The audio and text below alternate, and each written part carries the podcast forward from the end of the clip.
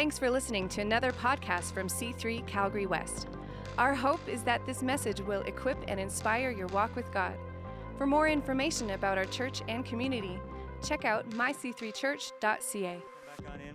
I just want to say again, Brittany and I are the location pastors here at C3EV. And so a couple weeks ago, we had our first birthday. So we've been over here 1 year. I had a couple people say, when did you guys start? Must have just been a while ago. Well, we've been here over a year now. But it's great. I think kind of the new church on the block probably lasts for a couple years. But we're here. We're in Calgary. We're not going anywhere. And it's just been amazing what's been happening in the community that's forming here. And a big part of what we believe in here at C3 is doing life together, relationships. So you'll see that we like to party. We like to connect with each other. We like to have dinner parties during the week. So during the week, we had 2 dinner parties take place in people's homes. And some people were excited about it. It was awesome. It's great. That is a key part of what we do. Every month, I encourage you to sign up to the dinner parties. You get a chance to meet people, have fun, have food, right? Who doesn't like food? And just get to know a bit more of the community. And church isn't just about being here on a Sunday, although I am very happy you're here on this Sunday and I'm excited to speak, but it's about doing life together. We don't just attend church, we are the church, and we believe that. And so there'll be dinner parties coming up in the 3rd week of November. If you want to find out any more information about them, you can talk to Des, who is actually helping out in kids at the moment, or you can see the information table, and they'll hook you up with that. That'll be awesome. So we've been in a series, When in Romans. It'll come up here behind me. When in Romans, living out of grace and glory. So tonight's the 6th message in Romans so far. And it's been so good for me anyway, getting to jump into the Romans and speak through it. And I thought I was going to get through a lot more than I would, but there's just so much meat and good stuff in it that we'll probably have to do a When in Romans Part 2 later next year. But tonight we're going to be looking from Romans chapter 5 again, like last week. And so, last week we talked about peace, having peace with God. And it was amazing how many of you guys said, and this is awesome. This is how God works sometimes.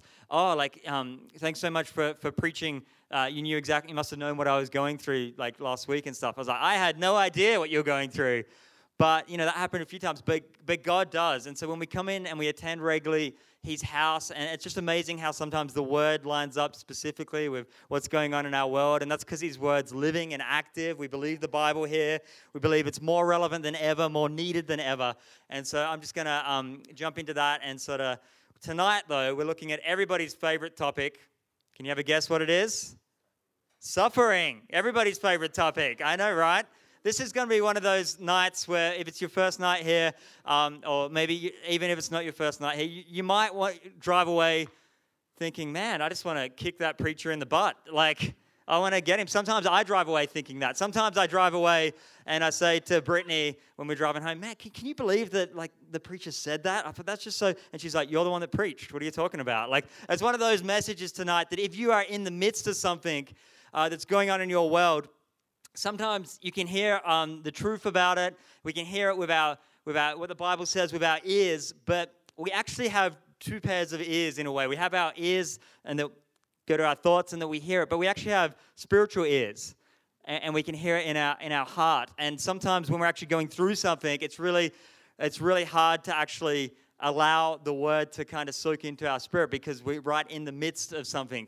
And I've been there, and I'm sure we've all been there. So I just want to quickly pray tonight that we wouldn't just hear with our ears here, but would actually hear with our spirit tonight, because I believe God has a word for many of us here tonight and all of us. So if you just pray with me, that would be awesome. Lord, I thank you for each person who's here tonight, Lord God. You have something to say to them. You're a good, good Father. You have good gifts. You have breakthroughs for people tonight. You have... correction in thinking for us, Lord God, but you have, most of all, your Holy Spirit just wants to pour out your love on people tonight. So I pray through your word, Lord God, let us hear it not just with our ears in an audible manner, Lord God, but let it go into our heart, Lord God, that we can live this out this week as we explore suffering and what your word would say about it. We thank you, God. We love you. I pray that I would decrease and that you would increase in this next 20 minutes, Lord. Amen. Awesome. So if you got your Bibles, turn to Romans 5.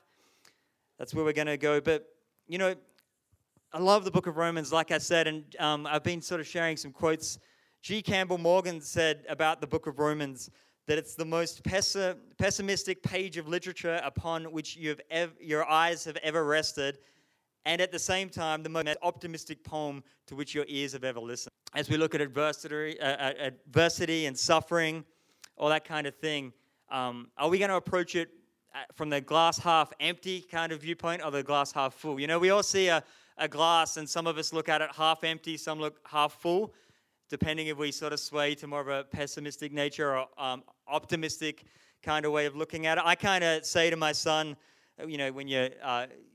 he doesn't say much back to me at the moment. He's 6 months old, right? But you kind of just say stuff to him. And so one of the things I say to him is, Hewan, some people look at the glass half empty. Some people look at it half full. You're going to pick up the glass and smash it because you don't have time to sit around looking at glasses. Amen. But that's kind of what I tell him. But tonight, I want us to try and look at the glass half full, regardless of what we're going through in this place. And that's a big part of what Paul would say here, he sort of gives us four principles of how we can actually rejoice in suffering. Can you say that? Rejoice in suffering. I know, it just sounds wrong, doesn't it? How do you rejoice in suffering? Well, good question. We're going to look at it. So I'm not so much, that word suffering can conjure up all kinds of images for us. And so I just kind of want to break it down a little bit of what we're looking at it. For suffering, some of us can think of a circumstance that we might actually be in right now that would cause us to suffer. Some of us would think of images from the television, maybe of war-torn countries and, drought and people starving and that kind of suffering. Sometimes we look at things, our history and our past and things that have happened in our life. Maybe it happened years ago, but it would still cause us to suffer. These are all a part of suffering and a part of life. And, I'm not going to go into tonight. I think, though, at some point in the future, we will of why does suffering happen. But that's one of the biggest questions that people have and objections to the Bible and Christianity. And does God love love us? And I believe he does, but it is, well, then why is there suffering? And so, just briefly, a few things, like I'm not going to go into it, but some of the reasons that we suffer and things happen in our world is that we actually live in a broken world. We live in a sinful world. The world isn't how it should be. And so that's one reason of why stuff happens, that, God loves us with all his heart, but we are in the context of a fallen world that turned its back on God, and as a result of that, things happen in our world that can cause us to suffer. Second kind of thing is I believe the Bible says that there's a devil that opposes you and actually wants you to suffer, but we give him way too much power. He actually only has the power that we give him. I think of I don't know what images or what you've been taught about the devil, little red guy with a horn running around and speaking on your shoulder. Not true, not biblical, not at all. But there is actually a force that would oppose us. But he kind of like, if you're a believer, if you've accepted Christ, he has no power. Jesus actually achieved victory over him on the cross, and that was a part of him dying, and that we can actually live that out. But it's actually how much power are we willing to give him?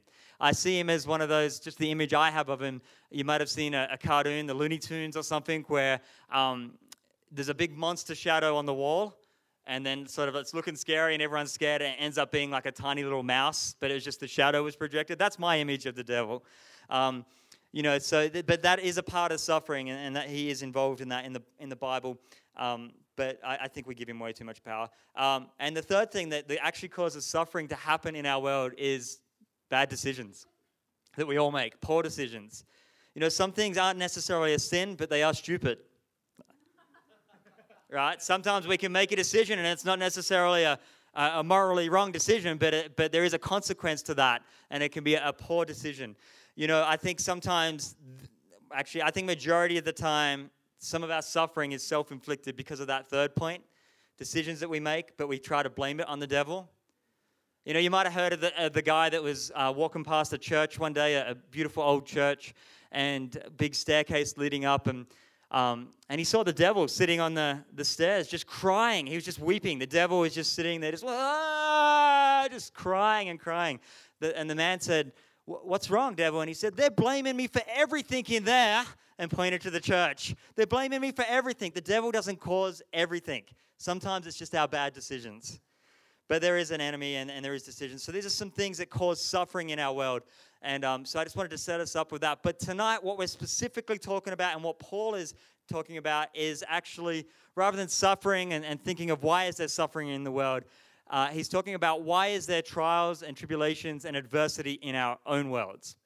He's speaking to the church in Rome here in sort of mid-AD, so 54, 55 AD. And, you know, they're in a context of Rome, you know, the great empire Rome, and they're trying to live out a Christian life, they've accepted Christ, you know, that he died and resurrected for them. They're trying to live that out, and they're trying to live out grace and glory in a context that is very counter that culture that they're trying to do, very, you know, all kinds of things. There's gods and idols all around Rome. It's all about status. It's if they had selfies back then, they would have been even better than our generation at taking selfies. You know, there was sex as an act of worship and multiple partners and concubines and all this really wicked stuff. There was if a child was born that wasn't wanted, that showed a weakness or wasn't, you know, whatever, legitimate, they would actually take them out to the edge of the city and leave them for the wild animals to come in and get them. And it was actually the Christians who started taking these children and adopting them in. It was one of the seeds of the beginning adoption movement. And it was actually the Christians that did that, because they said, no, every life is valuable. Every life is important, and God has created every person. They would rescue these kids. Quite an awesome thing. But this is the context they're trying to live out. And he's saying, hey, there's going to be stuff happen in your world because of the context you're in that's going to cause you to suffer. You're going to have questions why. But in that, you can rejoice. So Christians are not exempt from going through trials. I'm sorry if you've ever bought that lie, but that is not biblical. It's any of the heroes of the faith, any of the characters that we hear about, or the people that we hear about, suffered. They went through things. And so Paul is no stranger, the person who's writing this letter, to going through awful situations. Some of the things that Paul went through is that people have spoken bad about him, and that would cause him to suffer. People have injured him. He's been tortured. He's been locked up. He's been hungry. He's been homeless. He's been cast aside. He's been spiritually attacked. He's got prayers as he's writing this that have not yet been answered. He's actually in prison as he's writing this. He knows a little bit about adversity in his world, would you say? Paul knows a little bit. But he can say that we can rejoice in sufferings. So last week I said this part of Romans is where he goes into a bit of a Yoda moment. You know, where Yoda in the Empire Strikes Back says that fear is the path to the dark side. Fear leads to anger. Anger leads to hate. Hate leads to suffering. And then in Romans chapter 5, Paul's going to pick it up from Yoda here, because Yoda finishes with suffering, but Paul's going to start here with suffering. He says in verse 3, not only that, but we rejoice in our sufferings. Can you say rejoice? Knowing that suffering produces endurance. And endurance produces character, and character produces hope. And hope does not put us to shame, because God's love has been poured into our hearts through the Holy Spirit who has been given to us. Wow, short but an awesome passage there that I want to unpack a bit. That we can actually even have joy in suffering. What a thing. What an amazing thing. It's a little quiet in here. It's good. I'd rather it louder, but it's okay. We'll get there. You know, James echoes this in his letter. The brother of Jesus, James, writes, count it all joy, my brothers, when you meet trials of various kinds. Jesus said in John 16:33, I have said these things to you, that in me you may have peace. In the world you will have tribulation. You will have trials. You will have things that might cause you to suffer. But take heart, I have overcome the world. Yeah, this is awesome. This is what the Bible's pretty clear and upfront with us, that we are going to have adversities come up, but we can actually rejoice. We can rejoice. So I'm going to break down a little bit of kind of what's going on there. But this is the statement that I want to make that might get you driving away going, oh, I can't believe Stephen said that tonight. But I just want you to kind of think about it and allow the Holy Spirit to move in it as we jump into this. Adversity, trials, and suffering are good for us. Ooh. I mean, especially if you're in that, I do want to be sensitive, and I know that you could be feeling like you're going through hell right now, and I believe tonight God can bring a breakthrough and bring answers and pour out his love in a brand new way. but we're going to look at what it is to actually go through this and what Paul says here. So the first thing he says suffering produces endurance. So that's number one. That's number one of Paul's top four reasons we can actually choose to have joy through suffering. I love it because so that word knowing is thinking about, actually having a predetermined decision when you're approaching this suffering, when you're approaching this trial, that you can make this decision because, number one, it produces endurance in us. So we can have joy through suffering because it produces endurance. That's stamina, that's strength, that's durability. We can rejoice in suffering because as painful as it is, we know that it is actually producing long-lasting strength in our world. That's an awesome thing. That's a hard thing, but you know that is an awesome thing that when we're actually going through something that's painful, it's just like going to the gym, which I do every day. Okay, I haven't been for months. It's okay. And you start working out. Lyndon goes all the time, so let's use Lyndon. Lyndon's working out, and actually the part of growing a muscle, this is how he does it, right? Like this. I've seen his Instagram. He does the, I can't even flex.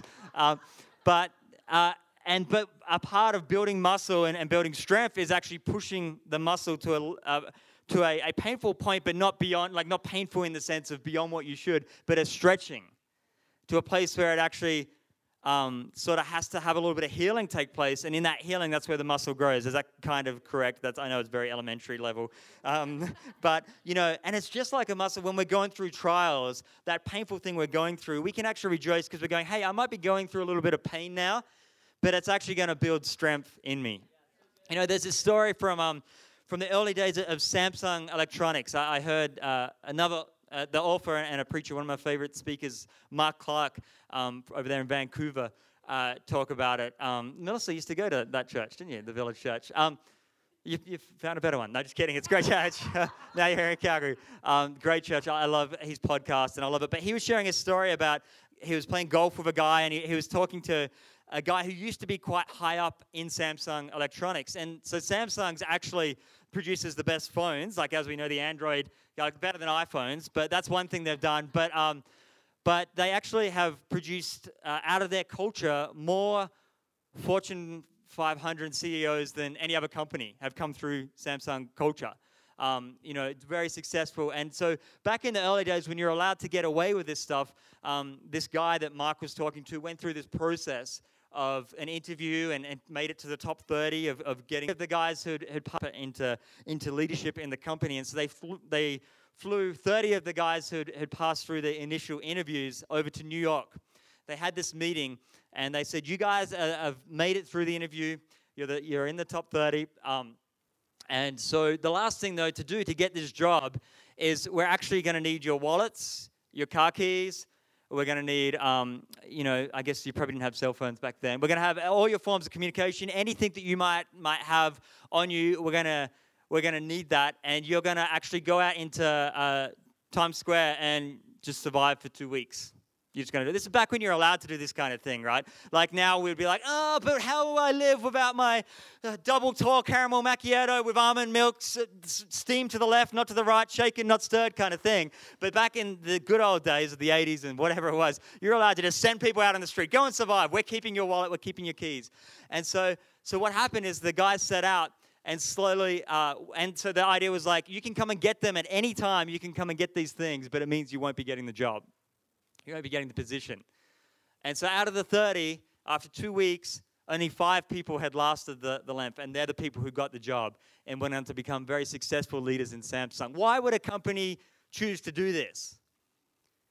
Why would they choose to create culture? Because they know that trials, adversity, challenges, a little bit of suffering is going to produce endurance in somebody, and they want to set up their company to have that. And that's an amazing thing. It goes back to that statement I said, that adversity is good for us.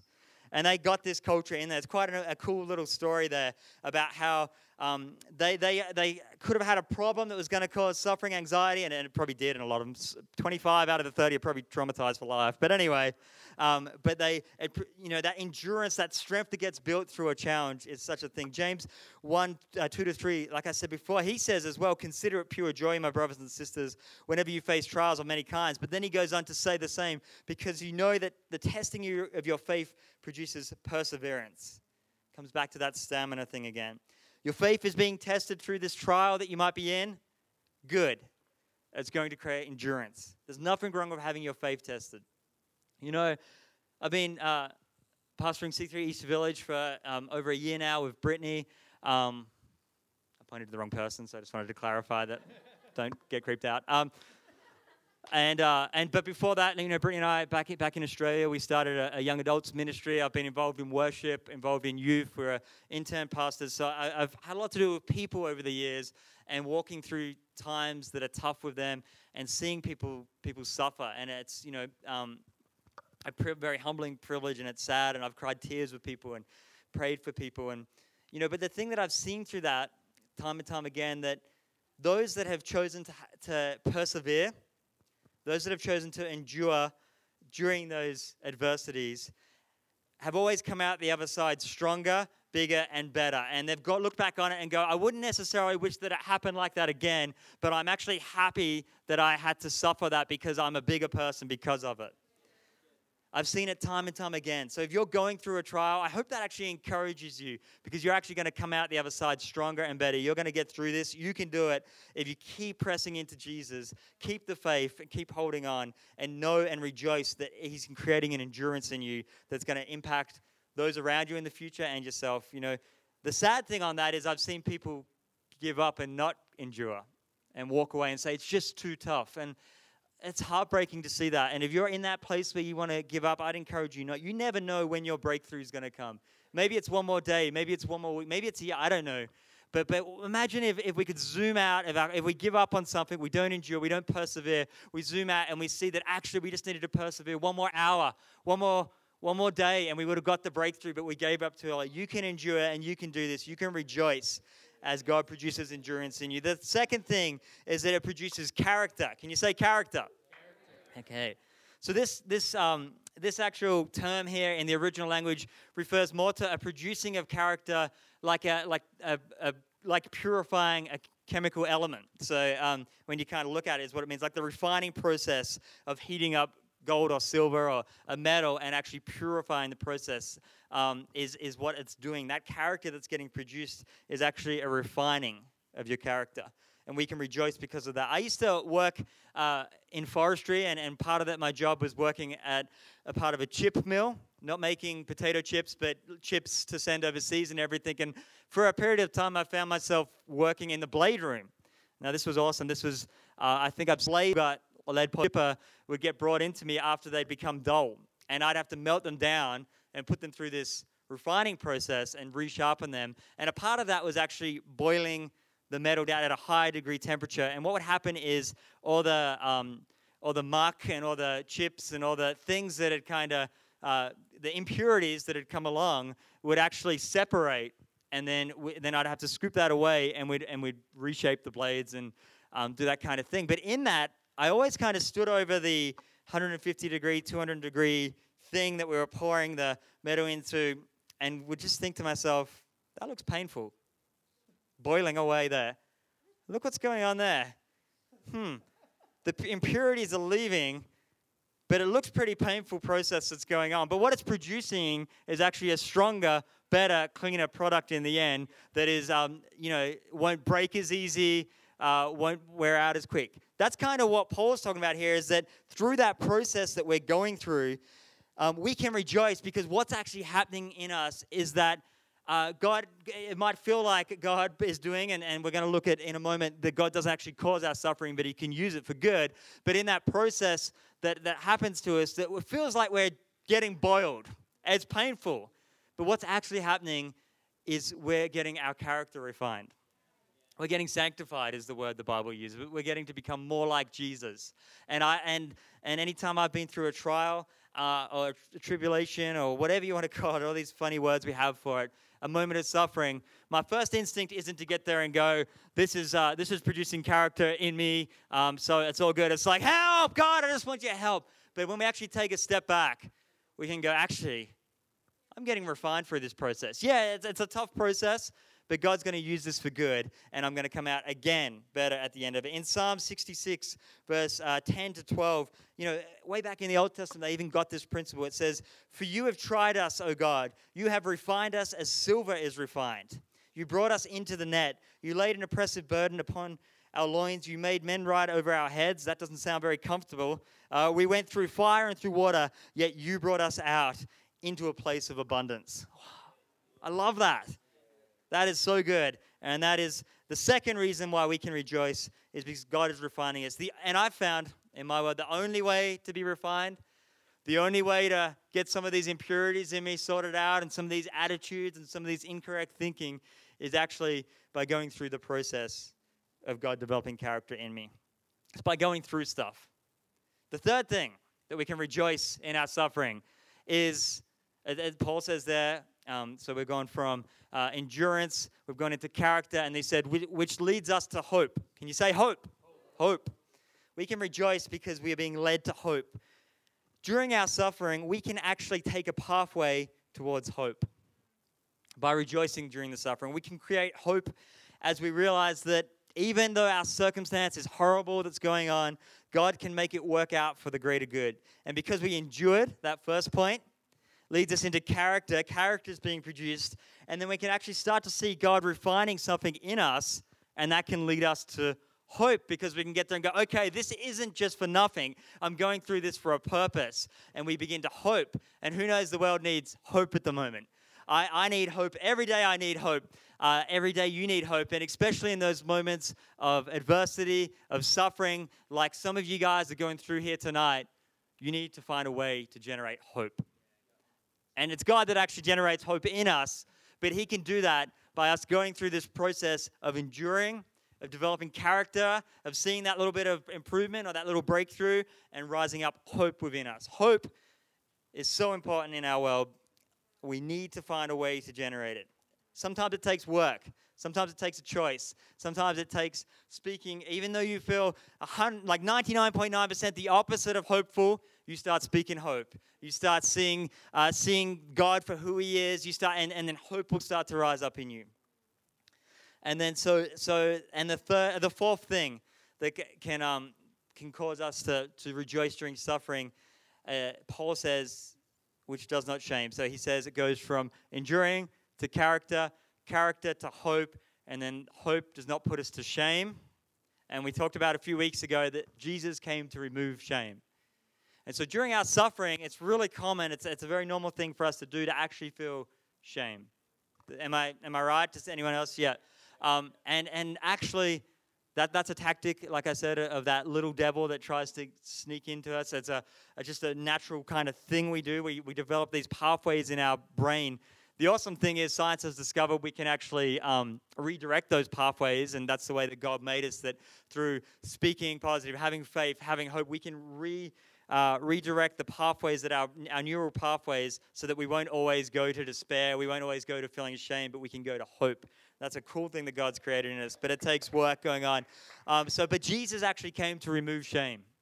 And so if you're suffering here and you're feeling shame, that's not from God.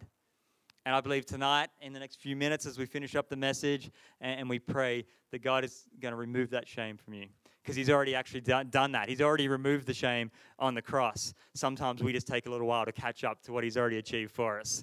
Lastly, Paul says it's because of the Holy Spirit that pours out. He says, that it does not put us to shame, and that the Holy Spirit is going to pour out God's love in our world, the Father's love. Comes back to the Holy Spirit being active and alive in our suffering. So that's kind of my question and my application to you. You know, there's 4 points there, and they're just kind of great points. We could all check the boxes and leave, but how are we actually going to apply that in our world?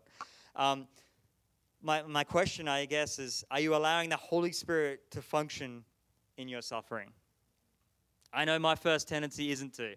It's to panic. It's to try and solve problems on my own, to try and think that I can do something.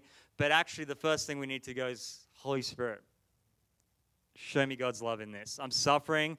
I'm not feeling loved. I'm feeling pain. I'm not feeling good about this. But Holy Spirit, would you come and help?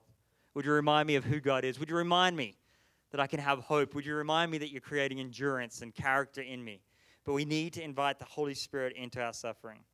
So I'm just going to, if I can have the keys come back up, I'm going to kind of just now pop out a bunch of scriptures here from Romans 8 that I want you to consider, and then share a story to end with that I hope encourages us we'll get to that. But so we've been in Romans 5, now we're jumping up to Romans 8.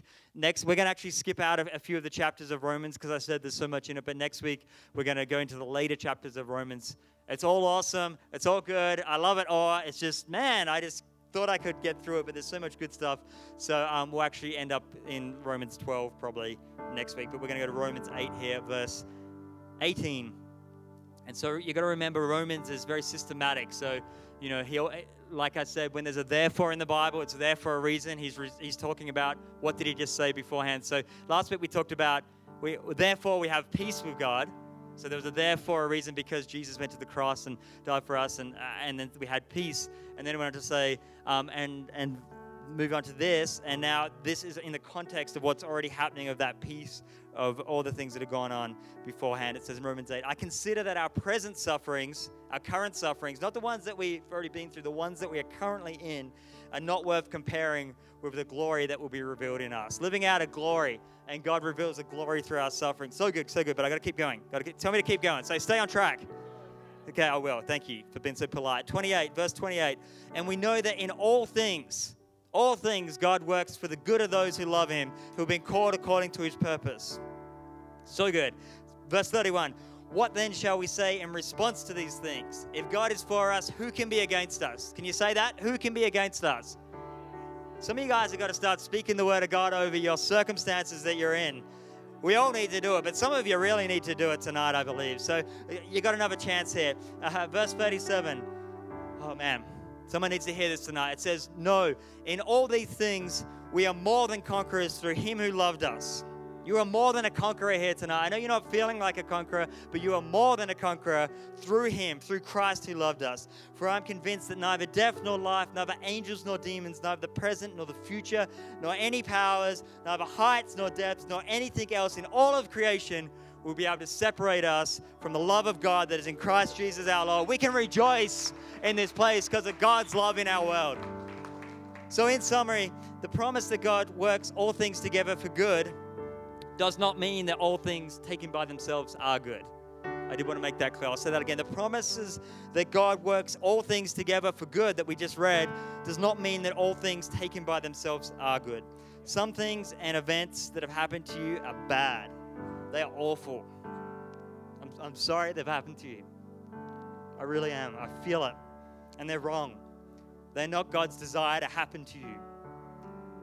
That's the risk of free will, of creating a world with free will, that bad decisions happen, that people would turn their back and things would happen. That people would choose things contrary to God's desire. But the scripture says God is able to work them together for good. He sees the big picture, and he has a master plan in it, even when the plan doesn't go, even if he didn't cause them. Neither does the promise that God works all things together for good mean that we will acquire all those things that we want or desire. Romans 8:28 says, God's goodness is about God's goodness and our confidence that his plan will work out as he sees fit. Sometimes we have an idea of God's plan, and he has a little bit of a different idea of how that's going to outplay, and it always works out better. Because he's God and we're not. He's the creator and we're the created. So we just have to kind of get our head around that. And since his plan is always good, Christians can take confidence, and that we can rejoice that no matter our circumstances, no matter our environments, God is active and will conclude all the things according to his good and wise design. Whatever you are going through today, you can rejoice. Say, I can rejoice. I know you can. That's what we've been talking about. You can. It's a choice, and you can have peace. And we talked about peace last week. But so I just want to finish with a story. Has anybody heard of Horatio Spafford? Yeah, a few of us heard. Good. Many of you guys would have heard what we'll get to of why you might know about him. But I want to tell you a story about a guy and his family. He was in the 1870s. He was living in Chicago. And Horatio was a very successful businessman. He made some really good investments in his world. He had a great family, had 4 daughters. He had a 4-year-old son, and then tragedy struck. His son actually died of scarlet fever. Awful. I can't that kind of clicks with me even more than it did before, now that I have a son, of just the imagining or the feeling of losing a son, and for that family, that grieving period. And while they were still grieving, Horatio, his wife Anna, and the four daughters, the Great Chicago Fire that you guys might have heard of destroyed like a whole bunch of Chicago, destroyed all of his businesses, all his investments, and it wiped out their life savings, just like that. So they're grieving, and then this another tragedy, awful suffering situation happens to them. So as a result of that, Horatio manages to, in that grieving process, he thinks, like, you know, he stays faithful to God. He's a believer, but he goes, I need to go to Europe and take my family during this process and have a time of rest and also a time of ministry. He chose to step in to his friends with D.L. Moody, which is another guy some of us would have heard of, and he wanted to partner with him. So they were going to catch, this wasn't the day of planes or anything like that. They were catching a ship across to Europe from Chicago, and to be able to heal up and to let God move in them and to do his thing during their suffering. And right at the last moment, like a day or two before they were scheduled to set out, a pretty urgent business situation come up back in Chicago. And so he decided to, him and Anna, his wife, decided that, well, the ladies would still go, Anna and the four daughters, but Horatio would stay back and deal with the business and come to them a couple days later. Well, Anna and his four daughters were on the ship on November 22nd, 1873, while crossing the Atlantic on the steamship. Their ship was struck by an iron sailing vessel. 226 people lost their lives, including all four of Horatio's daughters. Only his wife, Anna, had survived. Upon arriving in England, she sent a telegram to Horatio saying, "Saved alone." Man, talk about a moment of suffering. So Horatio is suffering and he's grieving, and he jumps on the ship to go and meet up with Anna. And just as sort of they're crossing the area where the two boats had collided and four of his daughters had lost their life, the captain called him up and said, this is about the area where your daughters lost their life, where they drowned to death, where over 200 people had died. And Horatio there, standing, looking over the ocean where his daughters had died, wrote a song. He wrote this hymn. In a moment of suffering, he chose to rejoice. It says, when peace, this was the song he said, when peace like a river attendeth my way, when sorrows like sea billows roll, whatever my lot, thou hast taught me to say, it is well with my soul. How can a man who went through so much suffering and so much things to come against him, how can he stand up so just still in the moment of suffering and declare that it is well with his soul? It's because of Jesus. It's because of the Jesus that he had. It's because of his revelation of the Father that God can make all things come to good. It's because of the peace that God, that surpasses all understanding in our world, was downloaded to him. And even in the suffering, he chose to declare that it is well with his soul. Maybe you're suffering here today, and that can look like whatever it might look like for you, and you're feeling like you're at your wit's end. And I just want us to stand as I conclude here. I just want to declare some truths to the Word of God before I hand it back to Brad. And if that's you, I just want you to not just hear this. Thanks for listening. Be sure to subscribe to our podcast and check out our website at myc3church.ca. See you next week.